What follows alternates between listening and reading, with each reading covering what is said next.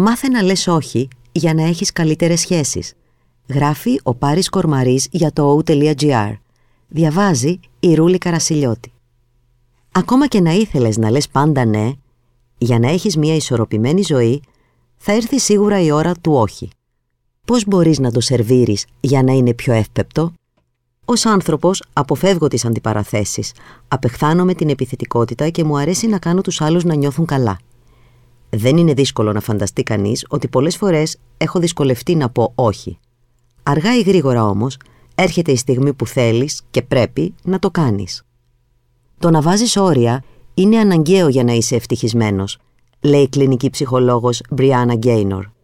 Τα όρια καθορίζουν τι είναι αποδεκτό και τι δεν είναι. Το να λέμε όχι είναι ένας τρόπος να εκφράσουμε στον εαυτό μας και τους άλλους πως οι επιθυμίες μας έχουν σημασία. Ποιος φοβάται το όχι; Πολλοί κόσμος δυσκολεύεται να πει όχι, γιατί η λέξη καθ' αυτή είναι συνδεδεμένη με την απογοήτευση, εξηγεί η ίδια. Πολλοί από εμάς θέλουμε να ευχαριστούμε τους άλλους. Το να πούμε όχι μπορεί να μας κάνει να φοβηθούμε ότι θα τους απογοητεύσουμε, αλλά και κάτι ακόμα, πως ίσως εμείς υστερούμε σε κάτι. Πόσο απέχει αυτό από το να πέσουμε θύμα μιας τοξικής σχέσης; Συχνά όχι πολύ. Γιατί κακά τα ψέματα, ο κόσμος γύρω μας δεν είναι σπαρμένος αγνές προθέσεις και ισορροπημένα άτομα. Ας μην πάμε όμως σε αυτό το άκρο. Ας δεχτούμε ότι ακόμα και στην πιο αγνή και ειλικρινή φιλία ή γενικά σχέση, κάποια στιγμή θα χρειαστεί να πεις ένα όχι. Να δώσεις μία άρνηση που την ίδια στιγμή συνιστά κατάφαση για σένα και τις ανάγκες σου. Για να μην γίνει λοιπόν αυτή η άρνηση αντιληπτή από τον άλλον ως απόρριψη, μπορείς να προσέξεις πότε και πώς θα την απευθύνεις. 7 tips για να αποφορτήσεις το όχι. Πρώτον, μην περιμένεις να φτάσεις στο αμήν. Αν αποδέχεσαι μικροπράγματα που σε δυσαρεστούν, επειδή δεν τα θεωρείς τόσο σημαντικά ή νομίζεις ότι περνούν ανώδυνα, να ξέρεις πως επιδρούν πάνω σου αθρηστικά. Από τη μία, συσσωρεύεται μία δυσαρέσκεια που μπορεί να γιγαντωθεί και να ξεσπάσεις πιο άσχημα. Από την άλλη, αν δεν εξασκηθείς σε μία μικρή άρνηση, μπορεί να σου είναι ακόμη πιο δύσκολο να πεις όχι σε κάτι μεγάλο και πολύ πιο βαρύ για σένα. Δεύτερον, μην αισθάνεσαι ενοχές.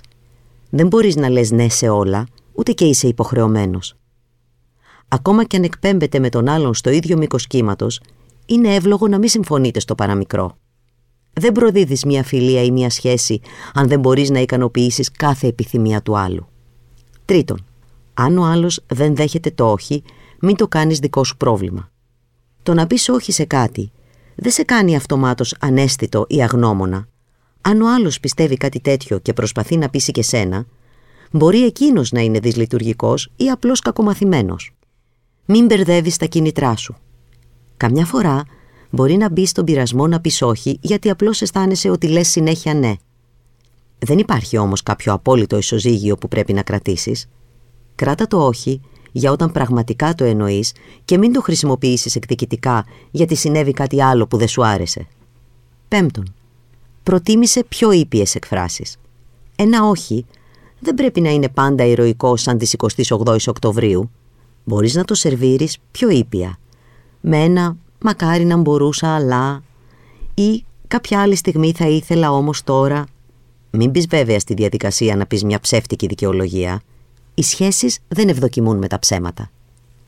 Έκτον, μην περιμένεις να έρθει η κρίσιμη ώρα.